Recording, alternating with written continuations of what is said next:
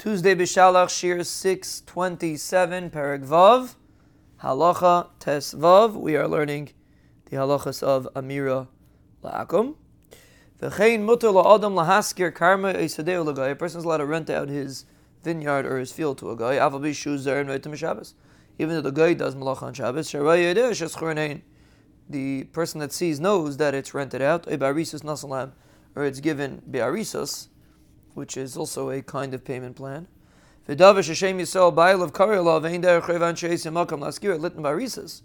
something that everybody knows who owns it, and it's not normal for the person to give it by barisas, also laskir lagoy. Then you're not rent it out.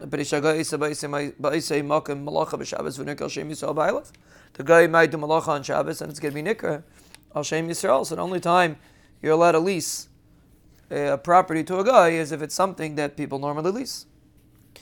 Halacha tezayin mutalahashal kelim ulaskium. The guy person is allowed to rent out kelim to a goy. That would be shoysim malacha b'Shabbos, even though the goy is doing malacha on Shabbos. And perisha einonu mitzvah al shvishas kelim. We don't have an iser for for our kelim to do malacha. There's nothing wrong with our kelim doing malacha, and therefore you're allowed to rent it to a goy.